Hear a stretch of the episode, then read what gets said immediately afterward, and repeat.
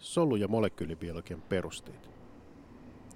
Edellisessä jaksossa kävimme läpi immunipuolustuksen perusilmiöitä.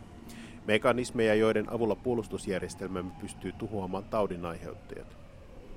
Perusajatuksena oli estää taudin aiheuttajien tunkeutuminen elimistöön sekä tunnistaa ja tuhota taudin aiheuttajia opitulla suojalla.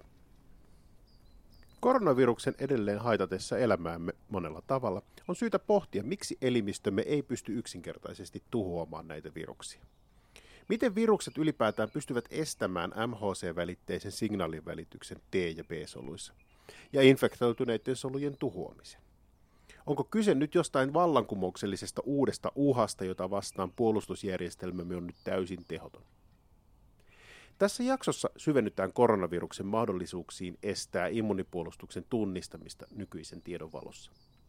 Vaikka informaatiota pyritään nyt mahdollisimman paljon yleistajuistamaan, tullaan podcast-jaksossa käymään läpi aiheita paljon tarkemmin kuin yliopiston aineopinnoissa.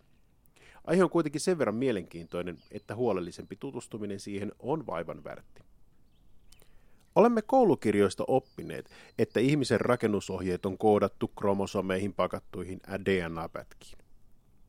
Näitä kromosomeista pienin on urosten Y-kromosomi, joka sisältää vain pienen joukon geenejä. Kuitenkin Y-kromosomin koko on noin suunnilleen 60 miljoonaa emäsparia, mikä on 2000 kertaa enemmän kuin tyypillisen koronaperheen RNA-viruksen genomi. Niinpä koronaviruksen perimään on koodattu rakennusohjeet vain kahteen polyproteiiniin, jotka sisältävät yhteensä 16 rakenteeltaan epämääräistä proteiinia. Näiden lisäksi viruksen perimässä on kolmasosa koodaa lähinnä neljää rakenneproteiinia koodaavaa lähettiRNAta. Eräs koronavirusten erityispiirre on niiden kyky tarkistaa kopioituva RNA-genomi. Tämä opinaisuus on itsestäänselvyys esimerkiksi meille ihmisille, mutta tämä on perin harvinaista virusten maailmassa. Tarkistamisella varmistetaan, että kopioituvat ohjeet ovat identtiset, mikä käytännössä tarkoittaa, että koronavirukset muuttuvat mutatoitumalla poikkeuksellisen huonosti.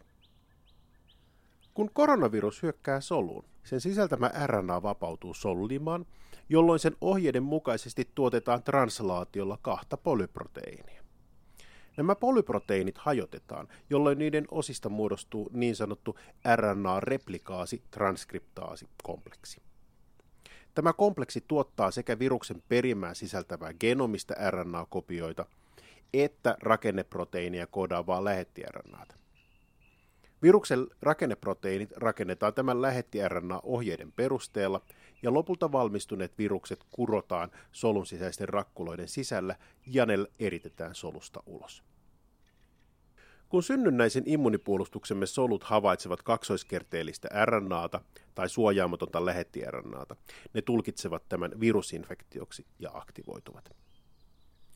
Havaitseminen tehdään kahdella proteiinilla, jotka yhdessä erään mitokondriokalvolla olevan proteiinin kanssa laukaisevat proteiinikinaasiketjun, joka aktivoi tumassa säätelytekijän NF-kappa B.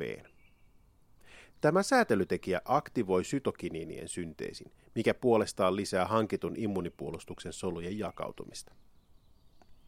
Samalla aktivoituneet solut tuottavat toisen säätelytekijän välityksellä interferoniproteiineja, jotka muun muassa estävät viruksen RNAn kopioitumista. Interferonit tunnistetaan omalla reseptorillaan myös muissa soluissa, ja näiden reseptorien aktivoituminen laukaisee niin sanotun januskinaasi-signaalireitin, joka vaikuttaa kohdesolun proteiinisynteesissä. Vaikka koronavirus sisältää vain muutaman proteiinin, useat niistä estävät erityisesti interferonivälitteisen puolustuksen sekä estämällä interferonien tuotantoa että niiden vaikutukset januskinaasien signaalireitillä kohdesoluissa. Tämä onkin ymmärrettävä, koska muutoinhan synnynnäinen immunipuolustuksemme tuhoaisi nopeasti viruksen, jolloin emme sairastuisi, emmekä olisi koskaan oppineet sitä tuntemaan. Kun synnynnäinen immunipuolustus on tehoton, on meillä selkärankaisilla vielä yksi ässä hihassa. Hankittu immuniteetti. Tämä perustuu pitkälti viruksen osien esittelyyn MHC-proteiinikomplekseilla T-soluilla, jotka joko suoraan tai muita soluja auttaen tuhoavat infektoituneet solut. Mikäli taudinaiheuttaja on elimistöllemme uusi, kuten nyt keväällä 2020 riehuva koronavirus, kestää aikaa ennen kuin T-solumme pystyvät tunnistamaan viruksen ja lisääntymään riittävästi, jotta taudinaiheuttaja saadaan nujerettua. Kun viruksen proteiineja havaitaan solussa, ne merkitään lisäämällä proteiinin happamaan sivuketjuun pieni merkki, joka pystytään tunnistamaan. Tätä kutsutaan ubikinaatioksi, ja sen avulla proteiineja ohjataan hajotettavaksi proteosomeihin. Proteosomi pilkkoo laskostumattomia proteiineja, jolloin se toimii niiden laskostumista poistavien apuproteiinien kanssa yhteistyössä. Syntyneet lyhyet viruspeptidit ohjataan solulimakalvoston sisään erikoisilla TAP-siirtäjäproteiineilla. Sisällä solulimakalvostossa peptidit yhdistetään MHC1 proteiinikompleksiin, joka siirretään Kolgin laitteen kautta solukalvolle. Tätä prosessia tapahtuu käytännössä kaikissa soluissamme, ja solun pinnalle siirtyneet viruksen kappaleet pystytään tunnistamaan auttaja T-solujen reseptoreilla. Monet virukset ovat kyenneet estämään näitä prosesseja. Esimerkiksi kaikissa aikuisissa vierailut herpesvirus Epstein-Barr-virus pystyy estämään proteiinien hajotuksen. Samaan pystyy muuten yksi toinenkin herpesvirus, ja ne molemmat välttävät tämän hajotuksen estämällä jollain tavalla laskostumisen poistamisen. Muitakin estämismekanismeja tunnetaan. Huuliherppestä aiheuttava herpes simplex. Tällä viruksella on proteiini, joka ei suostu siirtymään solulimakalvostoon tapsiirtejen välityksellä. Puolestaan sytalomegaloviruksen proteiinin osat eivät kiinnity MHC-proteiiniin. Ja perinteistä flunssaoireiden aiheuttaja adenoviruksen proteiini kiinnittyy kyllä MHC1-proteiiniin, mutta estää sen siirtymisen solukalvolle.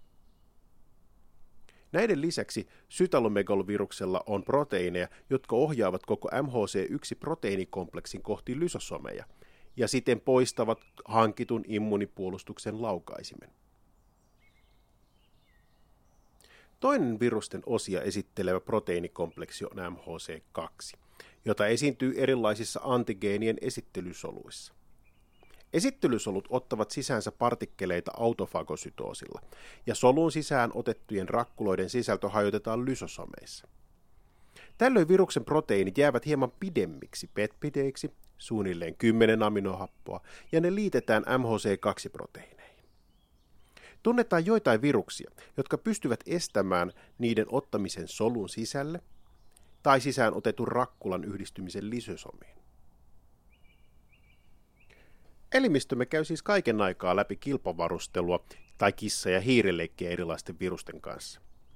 Yritämme kehittää keinoja tunnistaa ja tuhota viruksia, ja virukset puolestaan pärjäävät sitä paremmin, mitä tehokkaammin ne pystyvät välttämään nämä prosessit.